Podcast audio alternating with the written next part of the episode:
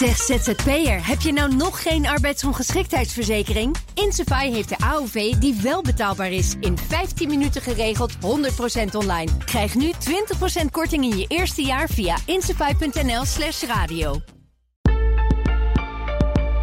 Welkom bij En Gratis Bier voor Iedereen.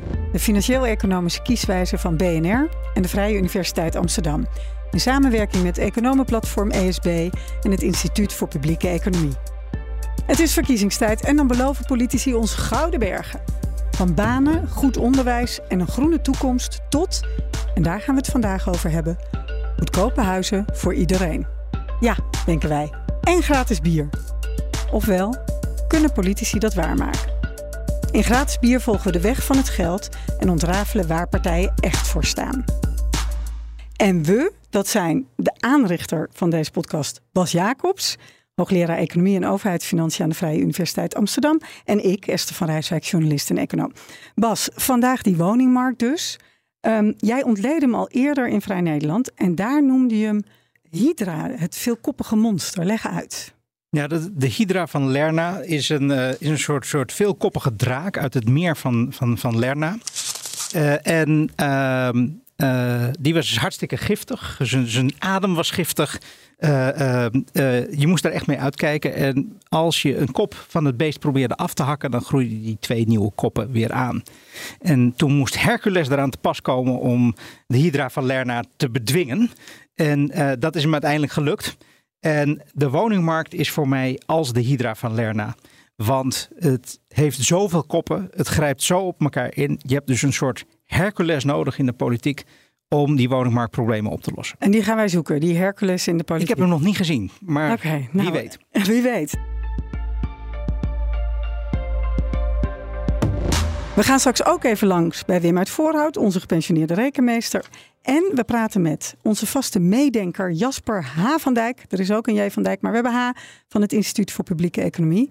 Die voor ons op een rijtje heeft gezet wat de verschillende partijen met de woningmarkt doen. En we gaan praten met Marike Blom, hoofdeconoom en Global Head of Research bij ING, die vorig jaar samen met de hoofdeconomen van andere banken een rapport maakte over de hervormingen die nodig zijn op de woningmarkt. Bas dacht daar overigens ook aan mee in dat rapport. En ons financieel specialist van de week is Steven van Wijnberg. Hij is vertrekkend financieel woordvoerder van D66, was lid van de programmacommissie en ook hoofd CPB-doorrekening bij D66. Uh, Steven, welkom. Jij zit in Den Haag. Wat uh, hoofddoorrekening? Wat, wat ben je dan aan het doen? De hele dag met CPB aan het bellen? Uh, ja, en samen met mijn uh, onmisbare collega en medewerkers uh, al hun vragen over onze pakketten aan het beantwoorden. En, en dus zo werken we toe naar de P. Ja. Uitleggen wat jullie nou eigenlijk willen. Ja, oké. Okay. Um, en reageerden op wat het CPB daar weer van vindt. Zometeen duiken we dus in die woningmarkt. Maar eerst, Bas, wat is jou opgevallen de afgelopen week? Nou, ik denk net als iedereen dat ik uh, toch met, uh, met angst en beven zit te kijken naar wat er gebeurt in het Midden-Oosten. En uh, nou ja, de oorlog in Israël. En ik vraag me af daarbij welke invloed dit gaat spelen in onze verkiezingscampagne. Want we hadden natuurlijk een verkiezingscampagne die begon met thema's rondom bestaanszekerheid, sociaal-economische kwesties. En nou ja, uh, al die thema's alle, die we hier plannen. behandelen. Ja. En uh, daar gaat mijn economenhart uh, toch harder van kloppen. Maar het zou mij niet verbazen als we toch een wat grimmiger debat gaan krijgen de komende maanden. dat ik niet hoop overigens, maar waarbij die oorlogstoestand langzaam ook in onze campagne terechtkomt. En ik nou ja, ik zie met een beetje angst en beven aan wat daar gaat gebeuren. En ook hoe dat onze campagne gaat beïnvloeden. Je houdt je hart vast. Zeker. We gaan naar ons hoofdonderwerp. We duiken in de woningmarkt vandaag. Ik begin bij Jasper. Wat zie je nou als je naar de Nederlandse woningmarkt kijkt? Ja, om de Nederlandse woningmarkt te analyseren is denk ik heel handig om hem even te vergelijken met andere landen. En dan zie je eigenlijk hoe raar en uniek het Nederlandse woningmarktbeleid is. Zo hebben we bijvoorbeeld de, eh, na het Verenigd Koninkrijk de hoogste vraagstimulering. Dus dat doen we door de hypotheekrenteaftrek. We hebben de hoogste aantal sociale huurwoningen in Nederland. Uh, 34 procent, die van 2020. En na Zwitserland hebben we de laagste aanbodelasticiteit. Dat betekent als de prijs stijgt, dat er dan niet meer aanbod bij komt. Dat is heel belangrijk. En no, no, voor de nog de echt niet-economen, we willen allemaal een huis. Er is veel vraag, maar er worden niet meer huizen Precies, en als de aanbodelasticiteit laag is, betekent het dat wonen gewoon duur blijft. En wat ook heel uniek is in Nederland, omdat we dus zo erg die vraag stimuleren en die hoge sociale huurwoning hebben, dan wil je eigenlijk niet in een vrije huurwoning zitten. Want ja, als je in een koopwoning zit, dan word je gesubsidieerd. En als je in een sociale huurwoning zit, ook. Dus je ziet ook dat die vrije huursector enorm klein is in Nederland. Die is maar 8%. En wat ook heel uniek is eigenlijk, is dat we, we hebben dus de grootste sociale huursector van Europa. Maar we hebben ook de allerlangste wachttijden. Dus daar gaat iets, daar gaat iets mis. Ja. Maar als je dan kijkt naar de verkiezingsprogramma's, hoe, hoe nemen die dit beeld mee? Ja, ik heb niemand in de verkiezingsprogramma's betrapt dat op een visie dat het helemaal anders moet. Um, en over de aanbodelasticiteit, dus dat er meer gebouwd moet worden. Ja, iedereen wil meer bouwen. Dat staat in elk verkiezingsprogramma. De, verschillen zitten er voornamelijk in of je vindt dat de vrije markt dat meer moet gaan doen, of dat dan meer door woningcorporaties gedaan moet worden. En over die vraagstimulering, de hypotheekrenteaftrek, waar het grootste onderdeel van is, zie je dat vooral een beetje de links-rechts uh, verdeling. Dat uh, VVD, CDA, eraan willen vasthouden en wat linkse partijen er vanaf willen. En over die kleine huursector, dus die 8%, nou, daar is veel om te doen. Dat zie je ook vaak terugkomen in de politiek.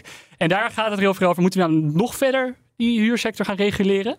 Dus bijvoorbeeld de, helemaal af van die tijdelijke contracten of die verdere huurstijgingen uh, tegenhouden. Of moeten we toch zorgen dat het wat meer, ja, wat liberaler wordt daar, zou je kunnen zeggen. Ook al vind ik het wel opmerkelijk dat zelfs uh, de VVD zelf zegt dat ze verdere stijging van de huurprijzen daar willen stoppen. Oké, ik, ik, heel kort even naar Bas, want ik vind dit wel mooie indeling. We kijken naar het aanbod, er gaat iets mis. We kijken naar de vraag, gaat iets mis. En die twee sluiten ook niet goed op elkaar aan.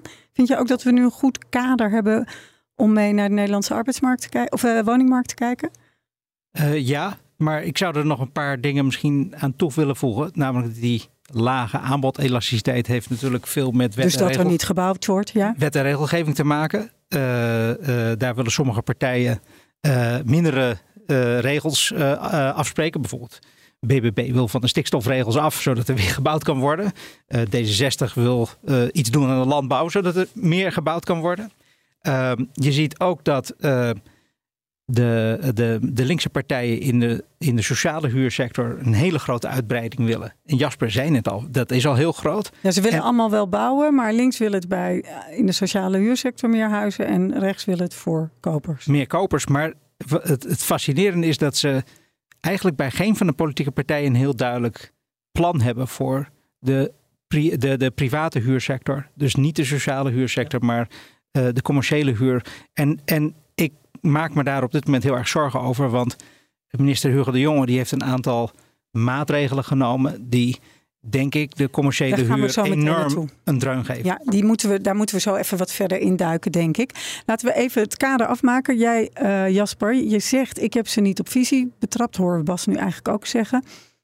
Hoe komt dat? ja, het is, het, is, het is, heel lastig om de woningmarkt aan te pakken zonder dat er een groep op achteruit gaat. En je ziet ook dat politieke partijen dus heel erg opkomen voor bepaalde groepen bijvoorbeeld hypotheekrenteaftrek kom je erg op voor de mensen die in een koophuis wonen. Of kom je op voor de mensen die met een laag inkomen die de huurmarkt willen betreden.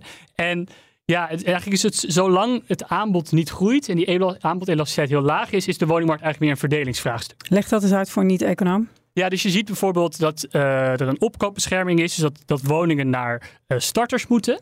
En dat, uh, ja, dat is een mooie maatregel, want de starters moeten geholpen worden. Maar wat je ook ziet, en er is ook een onderzoek over gepubliceerd, is... er gaan wel meer woningen naar starters, maar huurders zijn die van de klos. En dat zijn zelfs vaak mensen met wat lagere inkomens dan die starters. En ook mensen met een migratieachtergrond. Maar dat wordt vaak niet meegenomen in de discussie. Dus als je op één knop drukt, dan gaat er weer iets anders omhoog. Dus ook dat meerkoppige monster dus. Um, maar ook even, hè, want jij zegt als het aanbod niet toeneemt, als het aantal woningen niet toeneemt, dan is het dus een verdelingsvraagstuk. En daarmee bedoel je dan kan de politiek eigenlijk alleen maar kiezen voor welke groep gaan wij het nou even regelen. Ja, precies. Okay. Marike Blom, um, ja, dus politici die kiezen voor belangengroepen, et cetera. Maar er moeten wel echt een aantal problemen echt opgelost worden. Welke problemen moeten ze gaan oplossen? Ja, nou ook die veel problemen, dat is een veelkoppig monster. Dus het begint met bijvoorbeeld duurzamer maken van woningen, energiezuiniger, comfortabeler, uh, energieopwekking. Natuurlijk die tekorten waar jullie het net al over hadden. Um, ook de ongelijkheid van de woningmarkt, dus tussen kopers en huurders, hè, op basis van inkomen. Wat zijn je maandlasten? Voor de ene groep pakt dat aantrekkelijker uit dan voor de andere groepen. Want huren is relatief veel duurder. Nou, met name vrije sectorhuur is in verhouding duur hè, ten opzichte van andere. Uh, maar ook de manier waarop je vermogen kunt opbouwen. Hè. Een koopwoning is een manier om relatief aantrekkelijk vermogen op te bouwen. En of je toegang hebt tot de woningmarkt. Dus ook dat tekort, hè, dat raakt sommige groepen meer dan andere groepen. Um, wat je als econoom ook zou zeggen, is denk eens na over de stabiliteit van onze Nederlandse woningmarkt. Hè. Hier gaat het of heel hard omhoog of heel hard omlaag. Um, niet zo heel expliciet genoemd, maar zou wel ook echt een belangrijk punt kunnen zijn. En als econoom ook belangrijk, doen we dit nou eigenlijk allemaal een beetje efficiënt met z'n allen? Gaat er niet veel te veel geld naar die woningmarkt toe? En betekent dat niet dat we tegelijkertijd bijvoorbeeld veel meer belasting betalen op ander inkomen, op arbeidsinkomen bijvoorbeeld?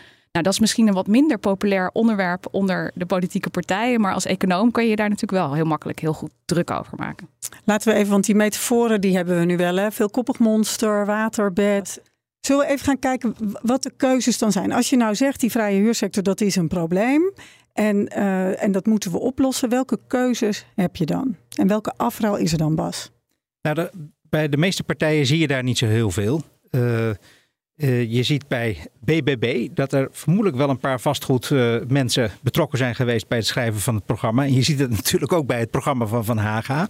Uh, daar zitten allerlei maatregelen in die die vrije huursector ondersteunen. Maar de maatregelen die met name de linkse politieke partijen treffen, zullen die vrije huursector in, in de knel brengen.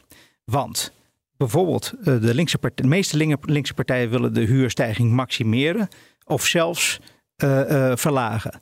Ze willen een groter deel van het puntensysteem toepassen op de huurwoningen, waarmee in zekere zin een groter deel van de woningvoorraad onder de sociale huurregels komt. Ze willen ook dat de maximum inkomensgrens waarvoor je in een sociale huursector kan wonen, willen ze gaan ophogen. Dus wat ik zie bij de meeste linkse partijen is dat het sociale huurdeel nog groter wordt en dat het nog onaantrekkelijker wordt om commercieel te verhuren in de private sector, waardoor het al hele kleine aandeel commerciële huur nog kleiner wordt. En, en minister, dus minister Hugo de Jonge die heeft allerlei maatregelen genomen, waardoor ik denk dat misschien wel een heel groot deel van die commerciële huur zal verdwijnen, omdat het niet meer uit kan. Maar het is zo simpel het waterbed. Je kiest of voor de sociale huur en dan doet het pijn aan de andere kant. Ja, je... Nou, je ziet, je, mijn beeld is dat de meeste partijen eigenlijk zeggen er moet meer geld om de, naar de woningmarkt. Dus er moet, we moeten dat gevoel van ik kan, ik kan niet toetreden op die woningmarkt, ik kan er niet aan deelnemen, oplossen door er meer geld bij te doen. En dat grofweg de splijtswam is, doen we dan meer geld vooral naar de sociale sector, zodat daar meer mensen kunnen wonen of meer geld naar de koopsector. En de vrije sector, dan is de oplossing daarvan dus eigenlijk, dan kan je dus toch sociaal huren of je kunt toch kopen.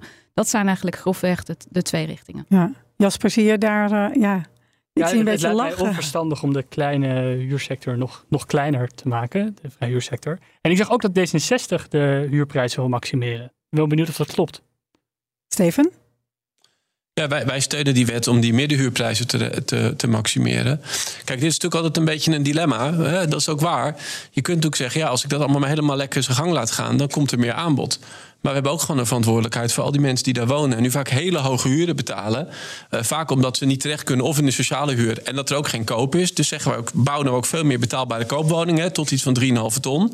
Uh, regel meer middenhuur. Maar nee, wij gaan niet zeggen dat om dan maar te zorgen dat het aantrekkelijk is. Dat je een tweede en een derde huis koopt voor de verhuur. En daar heel veel rendement op kunt maken. Dat we daardoor mensen echt over de kling jagen met de huur die ze daar betalen. Oké, Steven, maar welke afruil accepteer jij dan als het om die vrije huursector gaat? Waarvan zeg je, oké, wij maken dus inderdaad deze keuze en we accepteren dat. Vat hem even zelf samen. Ja, ja wij, wij accepteren met die wetregulering middenhuur dat je wat doet aan de hoogte van de huren. Dat vinden wij in het belang van huurders. En dat betekent dat partijen die zeggen: ja, maar ik was er wel ingestapt als ik een veel hogere huur kon betalen. Dat nemen we voor lief. Maar dat hoort, vind ik, ook bij de kern van de economie.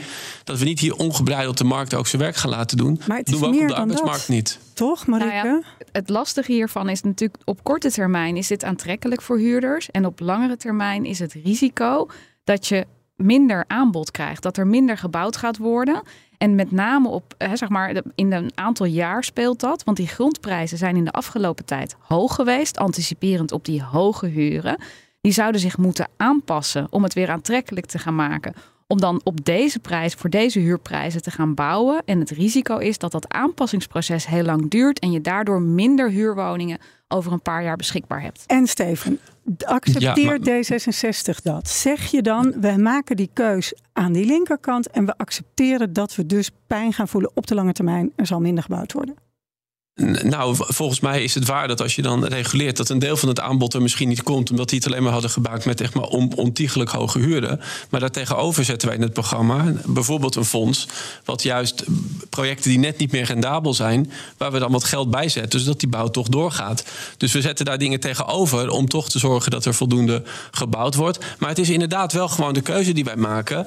Wij, wij laten ons in die zin niet, uh, ik zou bijna zeggen, chanteren door van uh, u moet ons maar woekerhuren laten betalen want anders komt het er niet. Ja, nee, daar zetten wij als overheid, wat D60 betreft, ook wel een, een grens uh, aan. Marike? Ja, en dit is dus eigenlijk dan de prijs die je betaalt. Dus dan zeg je van, nou oké, dan wordt het minder aantrekkelijk. Dan zet ik daar subsidie tegenover. En als econoom zeg ik, er zit al heel veel subsidie in de Nederlandse woningmarkt. En wat je hiermee doet, is je moet dus nog extra belastingmiddelen opbrengen, die mensen uiteindelijk ergens anders weer moeten betalen. Dus het, het, is, het voelt voor mij heel erg als waard naar de zee dragen. En even voor alle duidelijkheid, dit is breed wat alle politieke partijen doen. Met als enige verschil of dan dat die subsidie meer naar koop gaat of dat die meer naar uh, sociale huur of huur gaat. Stefan, jij gaat uit de Kamer. Ga je uit de politiek? Ja, dat, is, dat weet ik nooit 100% zeker. Je weet nooit wat er nog gebeurt. Maar ik ga in ieder geval niet meer in de Kamer. heel veel zetels halen en je toch nog minister kan worden. Nou, geen idee. Als mensen me bellen, dan ga ik daar op dat moment wel over nadenken. Uh, wat ik, uh, waar ik zelf over ga nu, uh, is, is of ik op die Tweede Kamerlijst wilde gaan staan. En dat vond ik na elf jaar. Hè, dan moet je nu voor nog weer vier jaar je hand opsteken. Want ik vind dat je je termijn in principe moet afmaken. Ja. Ik vraag nou, je dat, dat vond ik niet gezond. Ik vraag je dat omdat het wat uitmaakt bij de volgende vraag die ik heb. Namelijk, je, je, je bent ambtenaar en econoom. Of je was ambtenaar, je bent econoom. Jij ziet dat veelkoppige monster heel goed. Jij snapt ook echt wel het systeem waar het hele dilemma vandaan komt. Je, je begrijpt waar we het hier vandaag over hebben. Ja, hoe voelt het dan om als politicus want wij begrijpen ook wel dat het als politicus meer een kwestie is van welke belangen uh, vertegenwoordig ik hier en voor wie ga ik eens kiezen. Hoe, hoe, hoe, was dat of is dat voor jou? Ja, ja ik vind dat toch een, uh, Esther, met respect, een iets te cynische aanvliegroute. Want ja, natuurlijk, uh, die belangen waar je voor staat, is ook omdat je vindt dat er iets niet goed gaat. Hè? Bijvoorbeeld outsiders die je een kans wil geven. Dus het is gelukkig in de politiek nog niet zo dat iedereen hier zijn eigen kiezersgroepen maar primair zit, te bedienen. D60 heeft uit hele campagnes gevoerd op het verhogen van de AOW leeftijd. Gewoon onder motto, jongens, laten we daar ook eerlijk over zijn. Daar moet gewoon wat.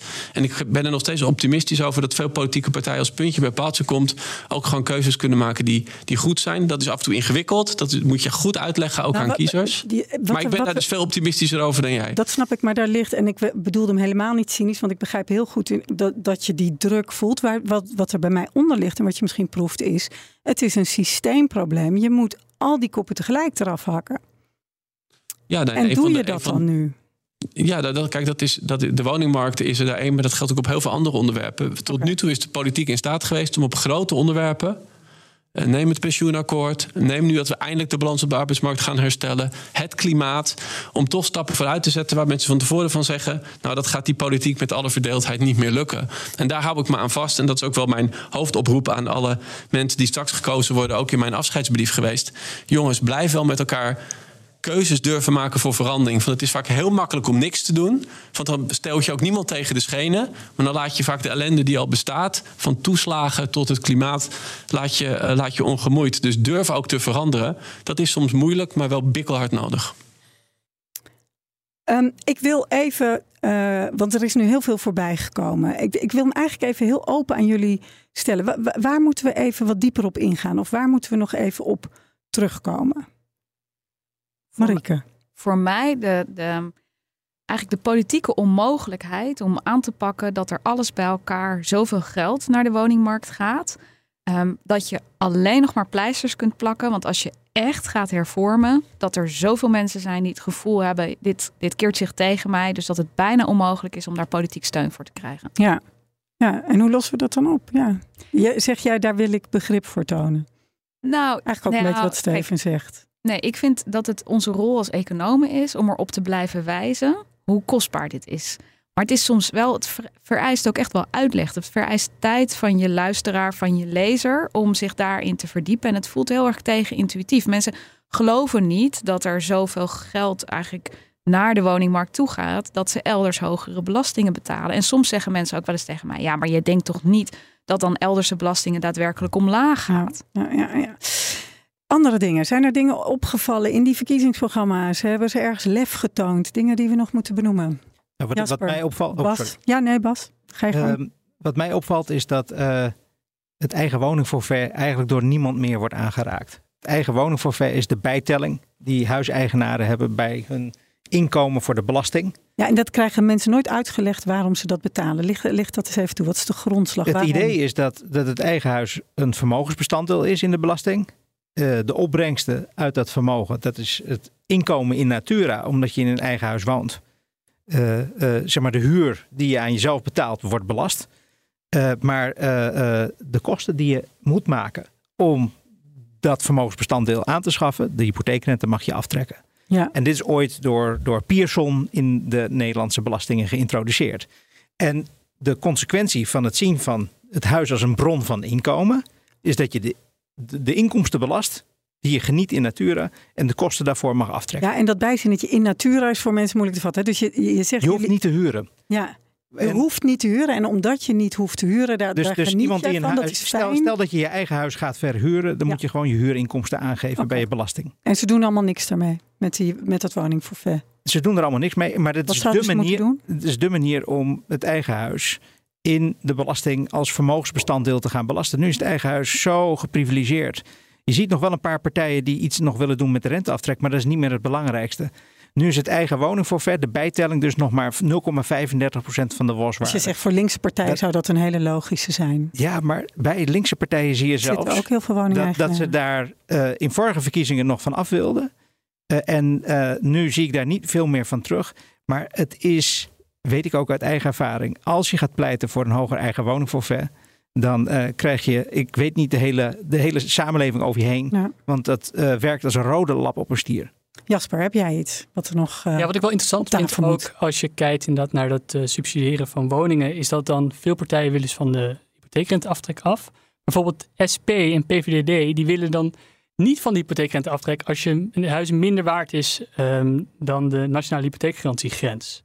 Dus ja, dus toch, daar willen ze toch nog blijven subsidiëren in het systeem. Aan de onderkant. Ja. ja. Valt daar iets voor te zeggen? Ik zou, uh, nou, ik zou of is zeggen dat we er gewoon helemaal vanaf moeten van die hypotheekrenteaftrek. Ja. ja, dat moet je niet gebruiken om... Uh... Het is een zeer inefficiënte middel. Je gooit alleen maar meer geld in het uh, woningmarktsysteem. Marike? Nou, ik, als ik eerlijk ben, zeg maar, de gebieden. Ik heb niet echt iets gezien waarvan ik echt dacht van, oeh, hier, hier val ik echt van mijn stoel, van verbazing. Um, ik, het is mij opgevallen dat de VVD als enige zegt er, er komt zoiets als een kooprecht uh, voor huurders. Uh, dat hebben, heeft volgens mij geen enkele andere partij. En ik vond het interessant dat dat erop lijkt. Hè. Dus je kunt, wat ik veel om me heen heb gehoord nu, is mensen waarmee het eigenlijk best goed gaat. En die zeggen van ja, ik vind het zo vervelend dat mijn kinderen eigenlijk niet mee kunnen profiteren van de woningmarkt op de manier waarop ik dat wel heb gekund. En dan gunnen we dus eigenlijk iedereen dat je je woning mag kopen, zodat je mee kan profiteren van die steeds maar duurdere woningen. We willen allemaal die, die, die uh, geldmachine. Ja, geen gezeik, iedereen rijk. Ja. maar ik kan me ook voorstellen, ik hoor zelf bij de groep die, ik zeg niet, ik heb overigens helemaal geen eigen huis. Uh, maar ik hoor niet bij de groep die zegt, mijn kinderen moeten ook profiteren. Maar wel, ik wil dat mijn kinderen een huis kunnen krijgen. Ja, ja. Ja, en ik denk het ook te, te, horen van veel mensen dat ze zeggen van ik wil ook dat mijn kind hier aan mee kan doen. Want als je er niet aan mee kan doen, dan voel je ook dat je jaren later enorm op achterstand Je loopt zo'n achterstand op. Ten opzichte van anderen. Hè? En dan, dan zijn het de mensen waarmee het goed gaat. Nou, die kunnen hun kind vaak een erfenis geven. Dus dan kunnen die alsnog wel meedoen. Maar je ziet het terug in het kooprecht. Je ziet het ook terug in allerlei startersleningen. Uh, waarbij mogelijk wordt gemaakt dat je vooral maar kan instappen op die woningmarkt. En als econoom zeg ik dan, wat je doet is weer kunstmatig de vraag stimuleren op de woningmarkt. Daarmee maak je de prijzen op de woningmarkt hoger. Daarmee hou je dit systeem in stand waarmee iedereen zogenaamd profiteert.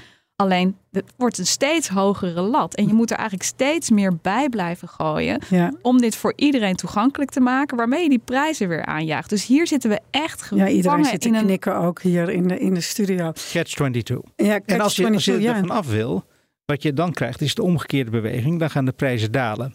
En dat Dus stel dat je de, de fiscale privileges voor het eigen Ja. huis weghaalt, dan gaan de prijzen op bestaande woningen omlaag. Starters krijgen dan een kans, maar de zittende eigenaren die gaan dan verliezen. En daar hebben we inmiddels een heel groot deel van het electoraat in.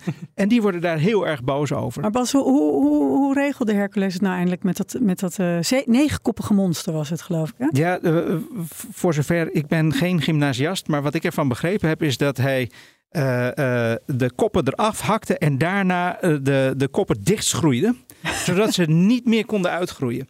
En, eh, en we hebben dus nu ook met die woningmarkt. Je hebt dus een visie nodig op de woningbouwcorporaties. Je hebt een visie nodig op de fiscaliteit. Je hebt een visie nodig op grondpolitiek. Hebben we het ook nog niet over gehad. We hebben een, eh, de gemeentefinanciën, die zijn heel erg afhankelijk van de grondinkomsten. Je hebt een visie nodig op de, de, de ruimtelijke ordening. Eh, ga een zo maar door. negen koppen. Ja, en als ik nu naar al die programma's kijk, dat, eh, zie ik dat woningbouw ongelooflijk belangrijk is voor politieke partijen. Mensen onderschrijven de maatschappelijke noodzaak en prioriteit. Maar er zit bij geen enkel programma voldoende samenhang om eh, een substantiële, wezenlijke verandering te organiseren. En het is misschien een beetje hetzelfde als met de toeslagen. We hebben het zo ingewikkeld gemaakt dat we het niet meer eenvoudig kunnen maken. Helder. Zometeen duikt Bas dieper in het verkiezingsprogramma van D66 en deelt gratis advies uit. Maar eerst gaan we naar Wim Suiker, onder economen beter bekend als Wim uit Voorhout. We vroegen hem wat hem deze week opviel. Wim, kom er maar in. Wat mij het, meeste opviel is dus een eh, klassiek eh, SP-programma. Dat er eh, weinig anders in staat dan in de voorgaande programma's. Met meer geld voor sociale zekerheid en zorg. Een hogere belasting voor bedrijven. hogere belasting voor de hogere inkomens. eh, flinke verhoging van de minimumloon. Dus heel weinig nieuwe, nieuwe e- elementen. Hier en daar is het wat radicaler dan in de vorige programma's.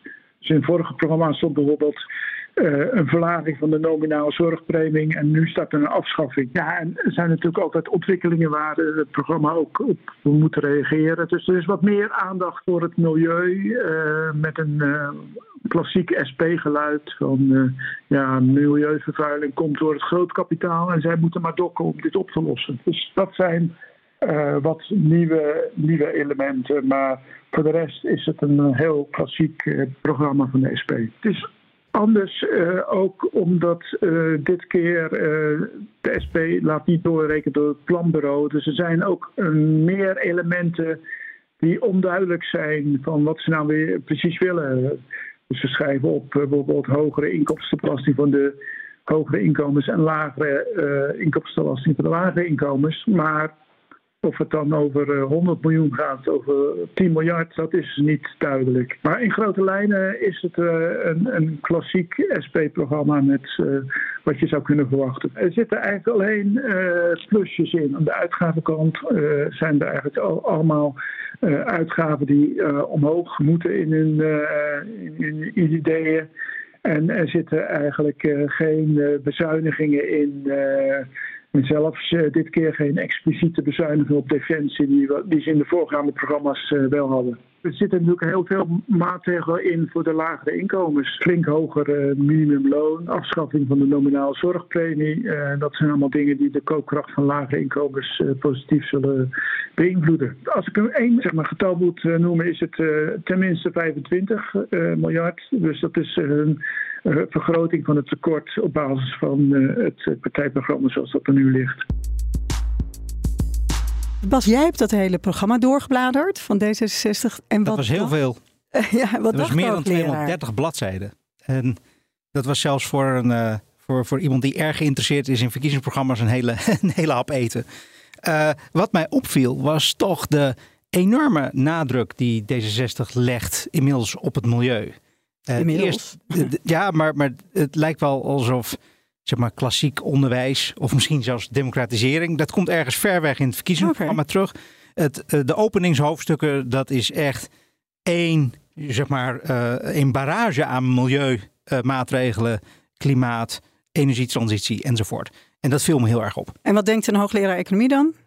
Nou, dat is kennelijk dus nu de belangrijkste prioriteit van D66 geworden. Oké. Ja, ja een van de. Hè? Ja, kijk, daar begint het programma mee. Ik denk ook, ook heel terecht. Het is overigens ook een van de resultaten in deze uh, kabinet waar we in zaten, waar we ook denk ik het meest trots op zijn. Hè? 55% CO2-reductie uh, eh, is nu binnen bereik, zei het Planbureau voor de Leefomgeving. Nou, dat, uh, dat soort teksten hebben we nog nooit eerder gehoord van de planbureaus. Maar ik kan Bas geruststellen, er staan ook tientallen pagina's in met goede ideeën om de krapte op de arbeidsmarkt aan te pakken. Om nog miljarden in het onderwijs te investeren. Want ja, volgens mij is het kernthema van uh, ons programma is de toekomst. En dat is het klimaat, maar het is ook onderwijs. En, um, en in die zin uh, wordt geloof ik uh, dat ook Bas daar op zijn wenken bedient. Oké, okay, maar Bas dan nu even als hoogleraar economie en overheidsfinanciën mm -hmm. erin knallen. Wat, wat, wat, wat, wat vist jij eruit? Waar raakt je een beetje opgewonden van? Nou, toch dat basisinkomen. Dat zien we dus bij meerdere partijen terugkomen. Uh, ook D66 wil een basisinkomen invoeren. Dat noemen ze niet, niet echt zo. Maar... Hoe noemen ze het? Steven, hoe noemen jullie het? Uh, vast ja, we hebben een, basisbedrag. Het is een uh, verzilverbare heffingskorting, ja. zoals Bas terecht zegt. Ja, Bas, wat wil je daar bij D66 specifiek nog over weten? Nou, waarom ze dat doen. Want ik ik zie dat het heel veel geld kost. Uh, je gaat heel veel geld geven aan mensen die het niet nodig hebben. De rijkeren, de mensen met een veelverdienende partner, mensen met veel vermogen. En D66 gaat ook aan die mensen allemaal dat basisbedrag, dit basisinkomen uitdelen. En ik vraag me af, ja, waarom eigenlijk? Ja, dit is een discussie die ik, eh, die ik gelukkig inmiddels al een paar jaar met Bas heb. Kijk, wij willen af van die toeslagen. En uh, dat, um, nou, hè, daarom we gaan die kinderopvang bijna gratis maken. Net zoals we dat ook met het, met het onderwijs al hebben gedaan. En, um, en die kinderopvangtoeslag leidt ook echt tot een bak ellende. En wij willen in de volgende periode niet alleen die kinderopvang nu gratis maken. Ook voor, voor kinderen wiens ouders niet werken. Echt een basisvoorziening maar ook de zorgtoeslag bijvoorbeeld uh, afschaffen. En iedereen die op dit moment ook de parlementaire enquête over fraudebeleid weer volgt, ziet hoe die toeslagen ook mensen in problemen brengen. Door handelen wat niet goed is, bijvoorbeeld van de Belastingdienst, maar ook gewoon door. Steven, ik ga je onderbreken, want dit hier zijn we het allemaal over eens. Maar de, ja, maar de vraag van Bas is niet waarom moeten we van de toeslagen af. Hij vraagt waarom op deze manier. Nou, omdat, omdat volgens mij de kern van het vak van econoom, zoals ik het geleerd heb, is dat, dat je altijd keuzes moet maken die gevolgen hebben. En wij kiezen hier echt voor de eenvoud van dat stelsel. En hoe kun je die toeslagen beetje, vervangen? Nou ja, dat ben ik niet met Bas eens. Want wat wij doen is, wij geven dan een basisbedrag ter vervanging van de zorgtoeslag. En we verhogen het minimumloon en de uitkeringen. En uh, Bas zou uh, helemaal gelijk hebben als wij dan zorgen dat de hoogste inkomens daar het meest van profiteren. Maar het voordeel van een verkiezingsprogramma, wat je ook netjes moet laten doorrekenen, dat doen wij natuurlijk ook, is dat er ook allerlei andere maatregelen in dat programma staan. Die gaan over um, het belasten van grote vermogens, uh, boven de miljoen, een progressieve vermogensbelasting, over het belasten van mensen met een BV, over vervuiling belasten. En dan kun je een uitstekend inkomensbeeld maken waarin werken meer gaat lonen voor de middeninkomens, je de lage inkomens voldoen voldoende uh, ondersteuning geeft. Dat is ook hartstikke hard nodig. Zie de commissie Sociaal Minimum die ons dat ook heeft geadviseerd. Okay. En die tegelijkertijd de rekening daar legt waar mensen veel vermogen okay, hebben dus of hele hoge inkomens. Jij zegt die hoge inkomens die gaan echt wel betalen. Bas, dit is niet de slimste manier om de onderkant meer geld te geven. Want, want omdat je allerlei geld ook geeft aan mensen die het niet nodig hebben, moet je ergens anders de belastingen gaan verhogen. En dat zegt Bijvoorbeeld Steven ook. Ja. En ik, ik ben wel benieuwd naar welke belastingen. Uh, gaan jullie de, de, de, de vennootschapsbelasting verhogen? Uh, hoor, ik, hoor ik zoiets zeggen? Of, ja, uh, zeker. En ook, en ook aftrekposten erin. En dat, dat, ja, ik ben druk nog met in gesprek met het Centraal Planbureau. Jullie, Bas weet het, die heeft er gewerkt. Die gaan het doorrekenen. die doorrekening ja. is nu bezig. Dus, dus niet maar kan het, moet het bedrijfsleven een beetje uitkijken? Voor deze nee, voor hele, hele zware belastingverhogingen? Nou, ik denk dat als je wil blijven uh, vervuilen, dat dan gaat je rekening omhoog. En als je heel veel winsten maakt, gaan we ook iets meer van je vragen. En tegelijkertijd gaan we juist ook het bedrijfsleven helpen. En van tegenstelling tot bijvoorbeeld de linkse partijen, willen wij ook dat we het geld dat we nu klaar hebben staan om bedrijven te helpen om ook hè, van het gas af te gaan, dat we dat ook gewoon blijven uitgeven. Dus uh, bedrijven die, uh, die echt die transitie naar een schonere economie maken, die gaan we, gaan we helpen. En per saldo, ja, grote winsten, veel vermogen ja, dan ga je een beetje meer betalen. En, uh, en, en nogmaals, dit is ook wel de, de kern, vind ik, van het vak van de econoom, maar ook van politicus. We zullen een aantal keuzes moeten maken, want ja, geld is nou helemaal niet gratis. Maar noem hem nog één keer, ja, en het bier ook niet. Noem, noem hem nog één keer. Welke hele expliciete keus maken jullie? Dus je zegt, we gaan nou, het via uh, heffingen op uh, milieuonvriendelijke bedrijven gaan we terughalen. We gaan vermogen, daar gaan we geld halen. De winstbelasting. De winstbelasting een beetje, maar dat ja, je niet te zeggen. Bedrijven ja, moeten meer betalen. Nee, omdat we tegelijkertijd ook wel bedrijven juist helpen in die transitie. Ja. Uh, uh, onze ja, lijsttrekker Rob Jet heeft gezegd... je krijgt ook, komt ook gewoon een miljard... voor innovatieve, nieuwe, circulaire uh, productie in nee, Nederland. Steven, en Bas wil natuurlijk eigenlijk dat je dat progressief doet. Hè? Dat, dat uitkeerbaar, die, die verzilvering en uitkeren... afhankelijk van het inkomen maken... Heb je vast over nagedacht en waarom heb je ja, dat, gedaan? Dat, dat, en daar zit het verschil van inzicht tussen Bas en mij. En dat is dan ga ik weer allerlei inkomensafhankelijke dingen toevoegen in dat systeem. dus niet in de tarieven, maar bijvoorbeeld in zo'n verzilverbare heffingskorting. En voor je het weet heb ik dan precies de ellende van de toeslagen weer terug. En dat wil ik niet. En volgens mij is dat ook het verschil. Uh, je hebt gewoon gezien dat die toeslagen met, uh, met terugvorderingen, met inkomensafhankelijkheid daarin ook ja, gewoon tot ja, heel veel ellende ook, heeft hier, geleid. En dat is een dat is, hier ben ik het niet mee voor de eenvoud. Nee. Je kan ook één toeslag hebben en die, die dingen uh, me, uh, op, één, uh, op, op één systeem baseren. Oké, okay. maar je wilde er nog iets uitlichten, Bas, uit het programma. Ja, ik was heel erg benieuwd wat jullie visie is op de overheidsfinanciën op lange termijn. Gaan jullie het tekort reduceren? hoe kijken jullie aan tegen de staatsschuld? Dat wordt me helemaal niet duidelijk. De financiële bijlage is buitengewoon vaag. Dus zou je iets meer tekst en uitleg kunnen geven, Steven? Ja hoor, met, met liefde. Nee, kijk, we zitten midden in die doorrekeningen. En dat maakt het altijd ingewikkeld om soms al extreem precies te zijn op dit moment dat we dit moesten presenteren. Maar voor ons, het uitgangspunt is dat wij ons gewoon aan de, aan de 3%-norm gaan houden. Nou, daar zitten we in het basispad van het Centraal Planbureau nog best wel boven. Dus daar moeten we wat aan doen. Dus jullie gaan um, bezuinigen en belastingen verhogen om daar. Wij gaan, wij gaan per saldo uh, het tekort verkleinen ten opzichte van als je niets zou doen. Waarbij overigens wel geldt dat, dat de overheidsfinanciën natuurlijk buitengewoon goed voorstaan. Hè? Een staatsschuld nu van 48 procent, een tekort van anderhalf. En dat na een kabinet wat vol heeft geïnvesteerd in defensie, natuur, klimaat, onderwijs. En nog een gigantische energiecrisis. En daarvoor de coronacrisis. Dus als je mij vijf jaar geleden had verteld dat we die grote investeringen konden doen. En dan nu met een, dan ook nog die twee crises er doorheen. En dat de overheidsfinanciën er zo goed voor zouden staan. Dat is natuurlijk wel gewoon een heel mooi, ja. een heel mooi vertrekpunt. We gaan, Bas, als je nou een partij als D66 in het midden, sociaal-liberaal. Uh, ja, wat, wat geeft deze hoogleraar als advies mee aan D66? Nou, ik zie ook dat bij D66 de verleiding groot is om mee te gaan in allerlei maatschappelijke discussies over bestaanszekerheid. Dus die discussie over uh, uh, het minimum, bestaansminimum en dat door middel van een basisinkomen vind ik niet verstandig. Maakt dat inkomensafhankelijk. Ik zie ook die discussie over het minimumloon. Kijk er godsnaam uit of je niet mensen uit de markt prijst en geef werkgevers behoorlijk wat loonkostensubsidie als je het minimumloon verhoogt moet je de uitkeringen van de AOW en andere uitkeringen wel gaan koppelen. Nou, bij D66 denk ik dat wel wat verstandige mensen rondlopen. Misschien moet je dat niet doen. Want dat kost heel veel geld en zorgt ook op de lange termijn dat de overheidsbegroting heel zwaar belast wordt. Dus dat zou ik D66 willen meegeven. Oké. Okay. Steven. Wat ik, wat ik het erg eens ben met Bas is dat we ook niet moeten vergeten dat er daar ook bij middeninkomens echt nog een heel groot punt zit. En we moeten blij, zorgen dat ook werken en meer werken wel blijft lonen. Dus dat vind ik een belangrijke opdracht. En uh, hij heeft natuurlijk helemaal gelijk dat de, het bestaanszekerheidszorgpunt zit primair bij mensen met een werkende en mensen met een uitkering. En minder bij gepensioneerden.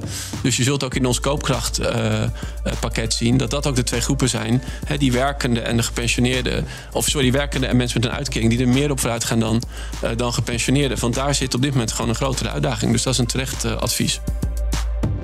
Dankjewel, Steven van Wijnberg van D66. En ook hier in de studio Dankjewel Marieke Blom. Dank je Jasper H. van Dijk. En. Bas, uh, we zitten er volgende week weer.